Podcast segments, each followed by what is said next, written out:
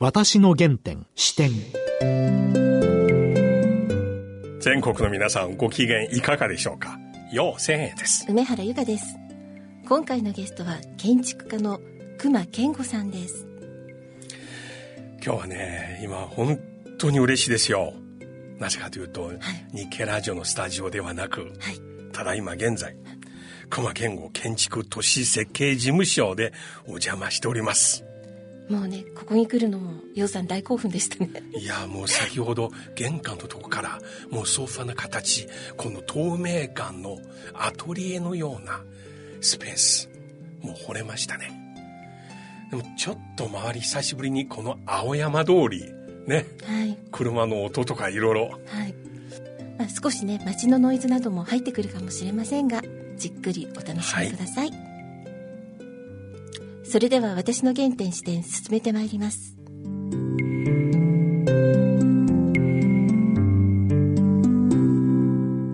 私の原点視点。小林先生今日よろしくお願いします、はい、よろしくお願いします。先生生まれはどちらですか？えっ、ー、と横浜ですね。え横浜のどこですか？えっ、ー、と東横線の大倉山っていうところですえー、私が近くに住んでおりますあそうですかえー、え小さい時はちなみにどんな子供でしたか？えっ、ー、とねあの何しろおとなしい子であの 積み木をやらしとけばずっと一日積み木やってたから手がかかんなくて楽だったって母親言ってましたね。積み木が好きでした、えー、積み木大好きでね畳の上に寝っ転がってね一人で積み木やってましたね。スポーツとかは？スポーツはねその頃は大倉山はあの本当に里山がいっぱい残ってて、うん、家からでもうちょっと歩けば里山だったんで里山で虫取ったりとかねあの田んぼであのザリガニ取ったりとかねそういう感じのスポーツっていうとかなんていうのかだけどそういうのがね、えー、あの子供の時の運動でしたね。勉強は好きですか？勉強はね あの好きなのと嫌いなのかった。あんまりねなんかこう勉強するのが好きじゃないけど、うん、なんか知りたいなんかこう知りたいっていうことはあったから、えー、あの好奇心は旺盛なんだけど勉強詰め込まれて勉強するのは好きじゃなかったですね、え。ー、あの頃の大倉山は里山いっぱいありましたか。あのね東横線沿線の中でもある意味一番、えー田舎だったんじゃないかと思うんだけどあの駅からうちなんかでも 100m も行かないんだけどあの駅前の商店街のうちの反対側はね全部田んぼでしたよ。あじゃあ新横浜駅がまだ？新横浜駅はねちょうどね僕が4年生の時にオープンするんですけど新幹線が。それまでは田んぼの中に突然ああいうものができるって感じでねもうびっくりしましたね。あの近くに中町台という駅がありまして、えー、あそこ古民家が今一棟残ってますか。当時大倉山周辺も。あ古民家でいっぱい残ってましたよ。農家はね大体古い古民家でかやぶきのやつもあったし、うん、それでねもう大体農家の中にヤギ飼ったり豚飼ったりね そういう感じのねの農家のが並んでましたからね、もうそういう動物の匂いもするしね。今のなんか大倉山と全然イメージ違いましたね。なんか僕ウィキペディア拝見しましたけどなんか猫がお好きだっていう。ああそれはね あの子供の頃からねあの、まあ、動物が基本的に好きなんですけど、うん、特に猫が好きでで猫とねあのえー、過ごした数年間は本当に夢のような 数年間でしたね。それにしても勉強がかなりすごいですね。栄光に入られましたよね、ええ、これは神奈川の中ではもう本当に。そうですね。まああのあの確かに受験校といえば受験校なんだけどすごくねあの栄光のある場所も自然の中にあって、あの大船の山の中にあってね。それであのもう周りが全部山だったから自然の近くであの過ごしたって感じもあるし運動も、うん、あの栄光の時にバスケットボールやってたから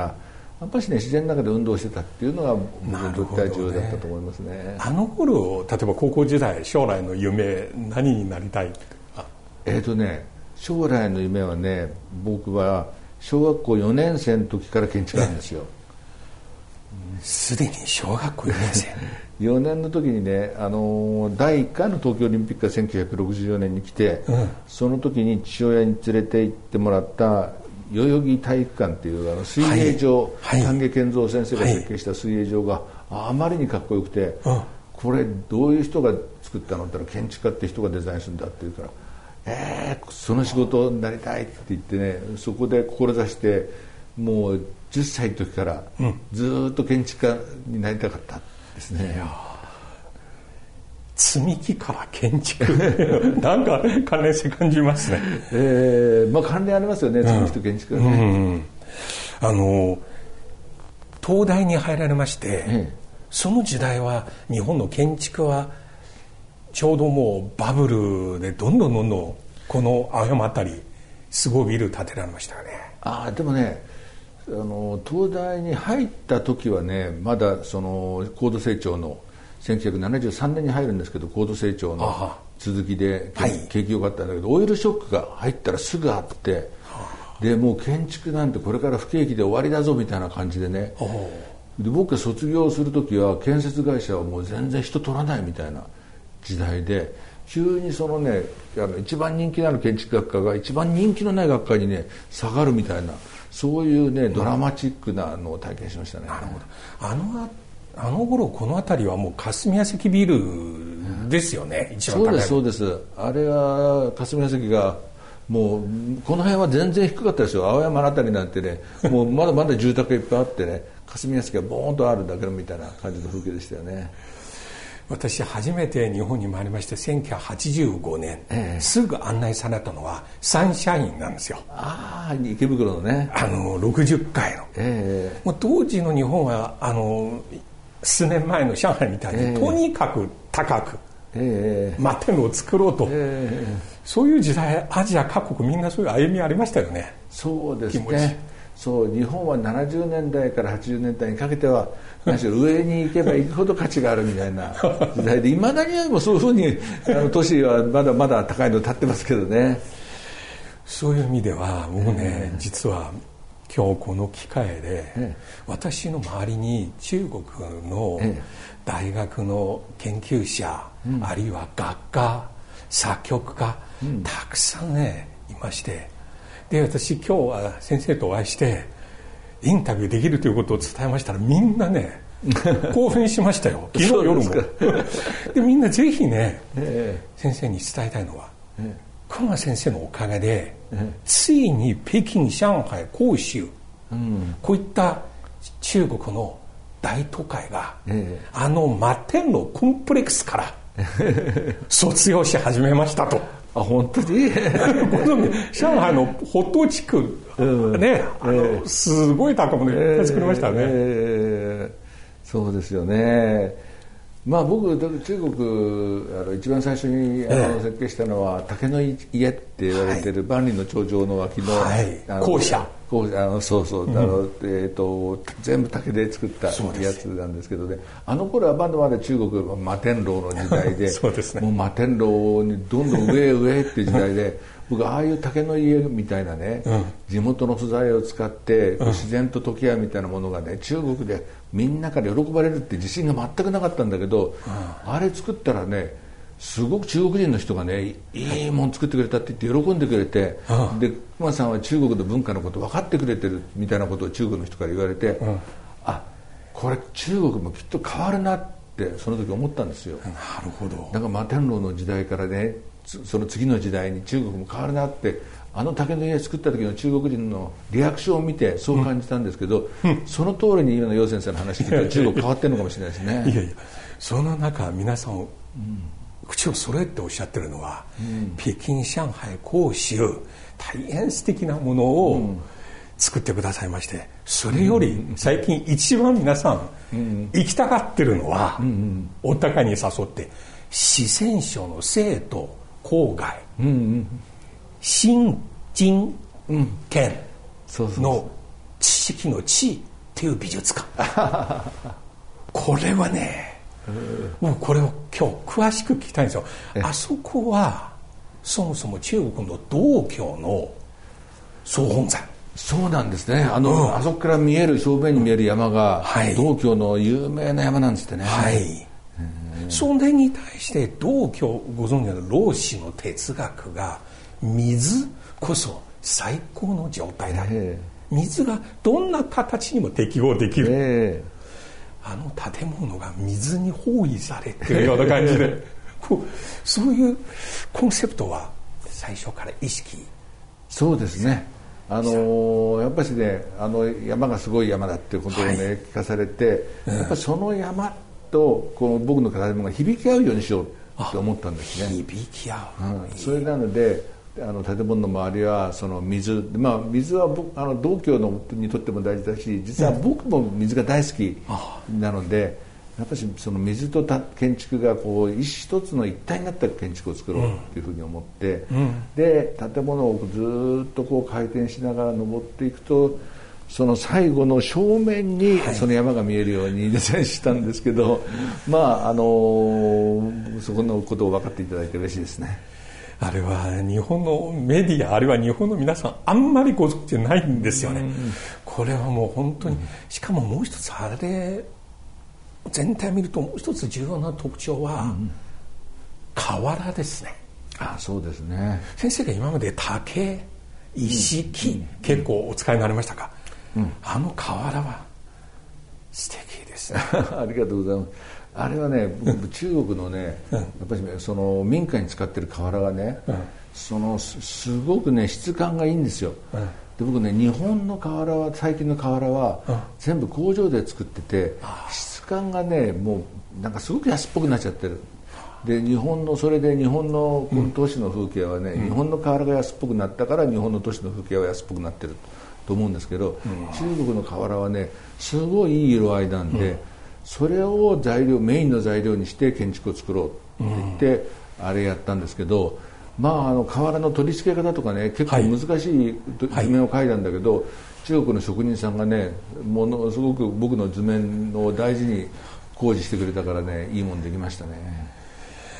あの中国も瓦を使う、まあ、現代の建築作品いくつありまして、例えばあの数年前国際建築賞を受賞した寧波の美術館、これ全部立ち退きのね古民家の瓦をそのままあの建物の壁面に貼り付けたんですけども、だけど先生のこの四川省の美術館ね瓦と瓦をつなげるこのワイヤーのもの。これ私最初瓦を聞いて貼り付けたかと思いましたよ。あれはどのようなあれはね、うん。その瓦の間からね、うん。こう光とか風が入ってくるような、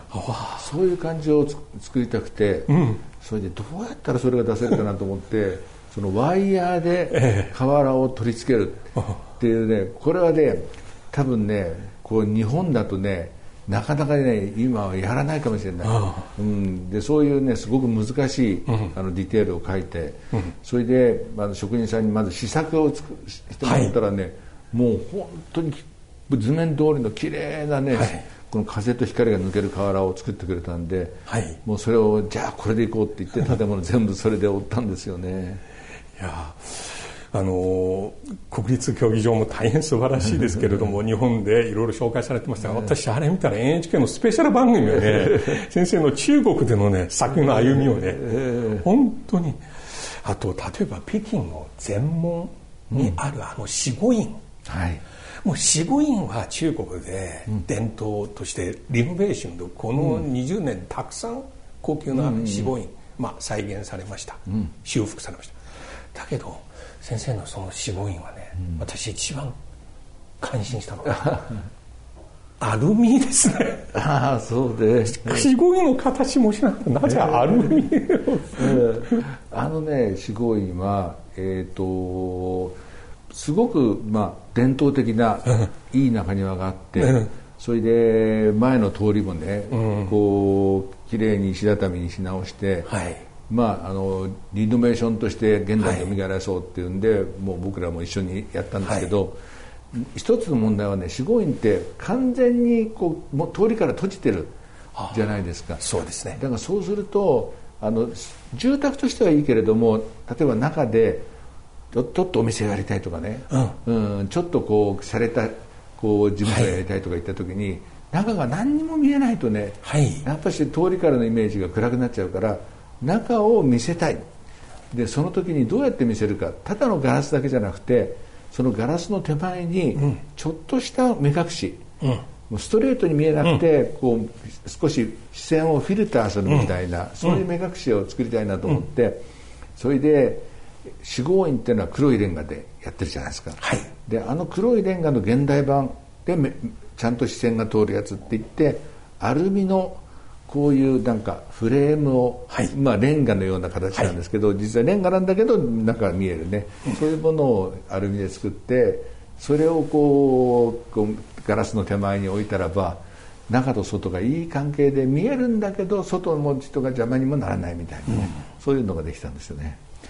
あの日本の建築デザインの方あの他の方も結構中国でここ10年たくさん作ってくださいましてあの形としての個性持つものたくさんありまして、で先生の場合は形だけではなく特に材料。材料をコンセプトとして大変意識されてるじゃないですね。そうですね、あのーどうもね20世紀のあの建築っていうのは、材料はコンクリート鉄って決めて、形だけで遊んでる建築が20世紀ね。多かったと思うんですね。でも私建築で一番大事なのは、その材料が、ん。その人間にとって気持ちいいとかね、はい。人間をその優しい気持ちにしてくれるとかね、はい。はいその材料の部分が20世紀はおろそかにされてた。うん。でそれをねもう一回材料を建築のテーマにしたい、はい。で,、はい。でそれぞれの場所で、はいそれぞれの場所に合った材料、それぞれの場所がずっと愛してきた材料みたいなのをこう探そうとするんですよ、そうすると中国でね中国の素敵な瓦に出会ったり、うん。中国の竹に出会ったりとかねやっぱすごい素敵な材料が見つかったからそういう意味で僕が中国の,、まあ、あの建築であの中国の人たちに喜んでもらえたのは中国の素敵な材料を見つけたからだと思いますね。本当に一般の意味での美意識あるいは、あの建築の丈夫さという視点で材料を選ぶのではなく、本当に材料を通して、その地域の過去の歴史がね、再び蘇ってきて 本当に皆さんすごい嬉しく思います。ね。であとね、先生聞きたいんですけども大体この摩天楼、ええ。あるいは近代の建築、ええ。あの西洋の影響を受けて、えもう入ってからすぐ我々の目線が上の方へええ見上げますよね。えで多くの方は建築は空間芸術だとおっしゃいます。で先生の作品を拝見しまして、私個人的に大好きなのは、こちらあの一緒にもう行きましたがこの上海のね戦場1086に186に、はいはい。かつてイギリス疎開時代の造船工場、このようなリノベーションが今台湾も上海もいろいろところありますが、もうねあれ入ってから感じたのは空間における時間の展開によってだんだんだんだん一種の高さ、あるいは歴史を感じます、あなるほど。アジアの建築は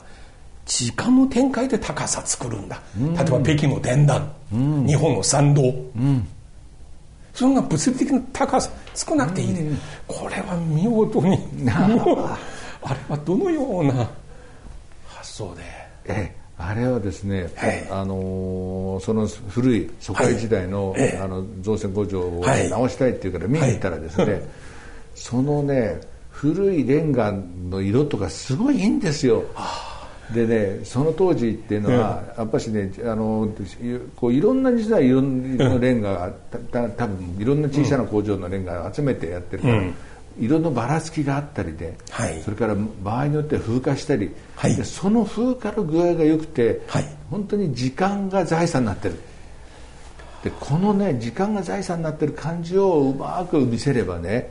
それはね新しい建築が絶対かなわないものが古い建築で作れると思ってそういう見せ方をしたんですよね。建築は時間の作品でもありましてみんな空間そうということなんですよね、うんうん、だから、あのーどんどんどんどん新しくできる建物に、はい。古い建物が勝っちゃうってことがねありえるんだっていうのが建築だと思うんですよね。なるほど、あの私は上海生まれ上海育ちですけれども、上海の人がかつてのこのアヘン戦争以降の疎開時代、イギリスやフランス疎開に対して、あんまりナショナリズム的にこれはもう侵害された、あの支配された。という意識ではなくむしろこれは文化ミックスした時代の結果誇りとして持ってるんですね。だから疎開時代の建物全部残ってますし、だけどね先生のあの作品で、ここ数年の疎開時代のものを再現したものと全く異なって、本当にのリノベーションですね。いやあのあの古い建物のね使ってたものはね、なるべく残そうと思って、例えば古いこうダクト空調のダクトとかね、はい配管とか、錆びたものももうそこに捨ててあったんですよ。はい。それもね全部再利用して、まあ、そのまま配管に使えることはできないんだけど、はい。それをね建築の中の例えばサインに使ったりとか、その内装の一部にそれを使ったりとか、そうやってね古くて錆びた素材もね捨てないでそのまま使ったそれがねやっぱしねこう絶対に新しいものにはできないなんか深みみたいのを与えてくれたんじゃないかと思いますね。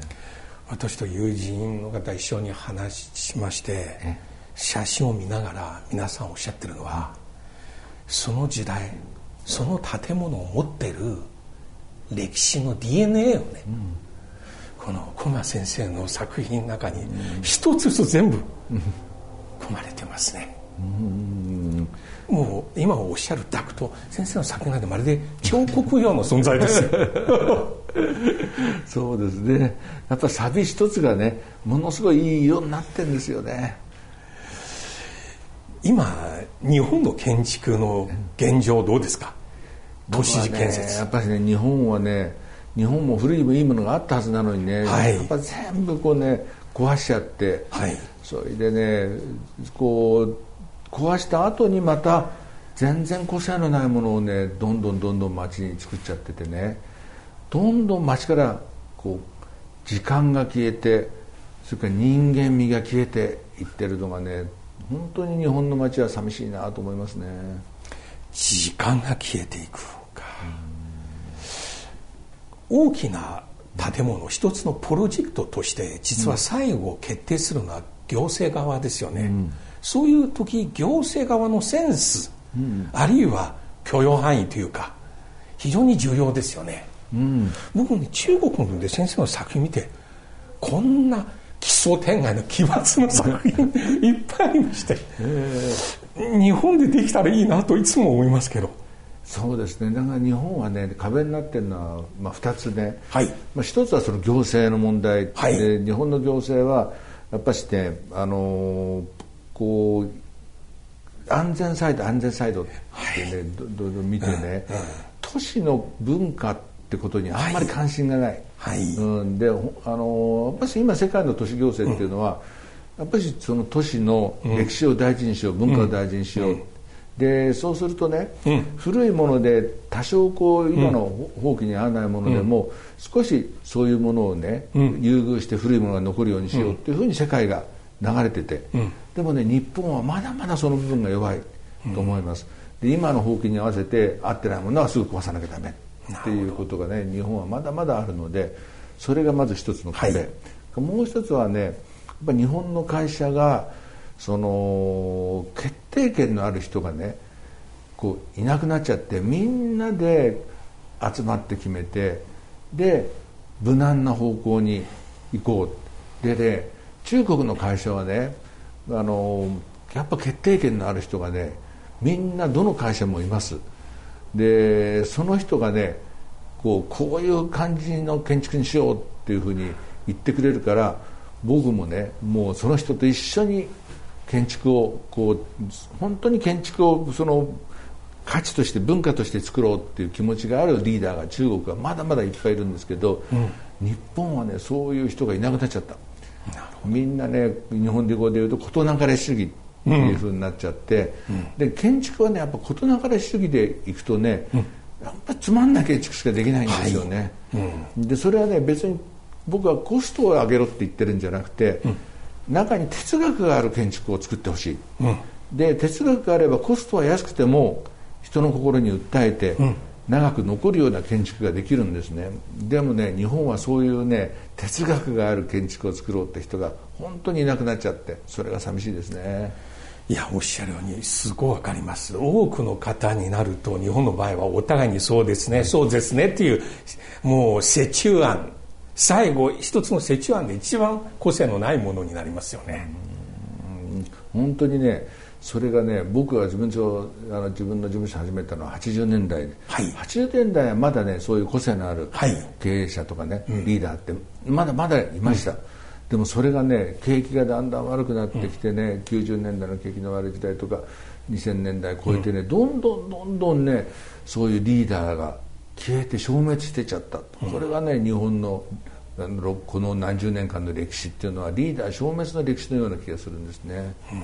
でそうするとね僕は、建築がつまらなくなるということは街がつまらなくなる、で街がつまらなくなるとねそこに人が集まってこなくなるから経済も具合悪くなるんですね、はい。だからそういう意味で僕は中国の、まあ、街、あのまあ、そういうリーダーがいるから、建築の力がある、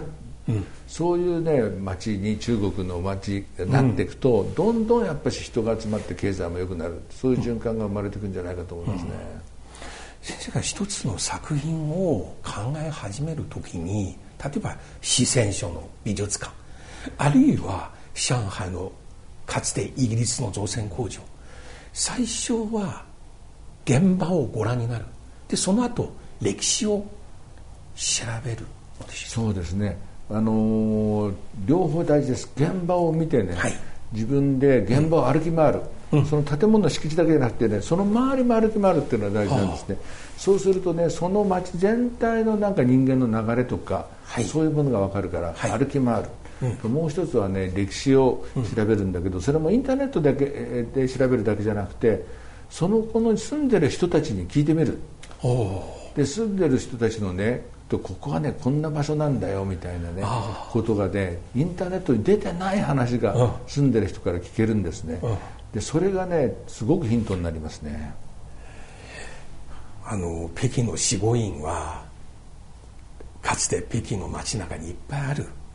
これご存知のように中国っていう国日本と同じ。いわゆる街の中、唯一のパブリックの空間は通りなんです、ヨーロッパみたいに広場がないです天安門広場はあれは政治の産物です、でもね皆さんおっしゃってます。先生のあの透明のね 作りはね死後院がパブリック性を持つようになりました、で伝統を継承しながら新たに発展してるんですよ、そういうところは単なるここの歴史を調べて古いものをもう一回再現するのではないですね、そうです。あのやっぱりね古いものっていうのは、その今の時代に合わせて変化していってより価値が上がるんですね。だから完全に、ね、凍結してもう凍らせてしまって古いものを取っとけっていう考えは僕取らないでやっぱりどんどんどんどん今に合わせて生まれ変わってこうそういうふうにして初めて古いものがね古いものらしい魅力を発揮するんですよねいや。最後ですが熊先生にとっては現在この2021年コロナ禍の中いろいろものに対する価値観やこれからの時代変わると皆さん想像してますよね建築は変わりますか？あ大きく変わると思いますね、まあ、コロナでみんなそのもう密のはダメだって言ったじゃないですか、ででも20世紀の働き方っていうのは超高層ビルを建てて、はい。そこの中に押し込めば、はい。効率的に人間仕事する、はい。でももう実はあの IoT のね、はい。技術があるわけだから、はい。どこでも仕事はできるわけで密なところに閉じ込められているとストレスばっかり高まる でもね依然としてね昔の癖が抜けなくて高層ビルの中で働き続けてきた、はい。でこれをねそういう箱から脱出して、もっと気持ちいいところで仕事しようじゃないの、はい。でその気持ちいいところは人によって多分違ってストリートで仕事する人が気持ちいい人もいるかもしれないし、公園で仕事するのが気持ちいい人がいるかもしれないし、家に帰って家で家族と仕事するのがいい人がいるかもしれないけど、みんなそれぞれ自分の気持ちいいところで仕事しよう。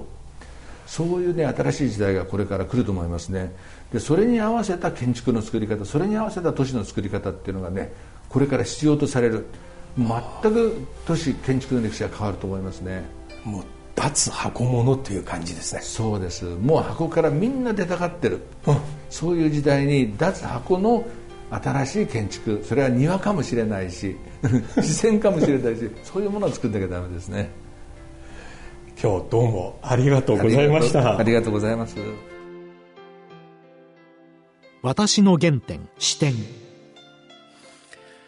やー熊先生の話本当にこの1回だけではなく、10回続きたいんですね。ねずっと聞いていたい感じでした。横浜大倉山はい。お生まれ、はい。積み木が好き。はい。なんと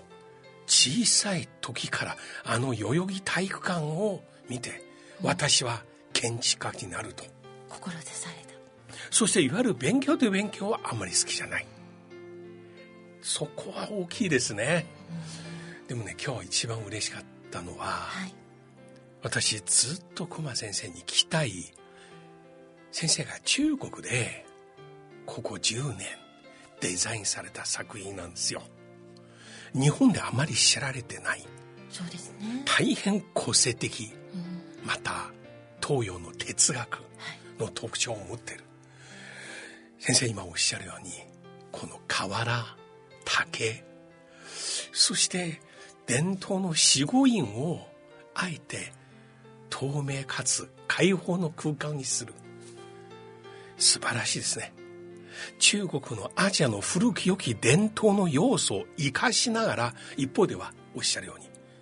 古い建物をそのまま凍結するのではない。はい。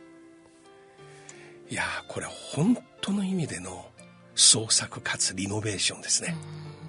ぜひ同じようなはい個性的なものを日本国内でもね、はいどんどんどんどん作っていただきたいんですね。そのような環境、もっともっとあってほしいですね。それではそろそろお時間ですお相手はよう千円と。梅原由香でした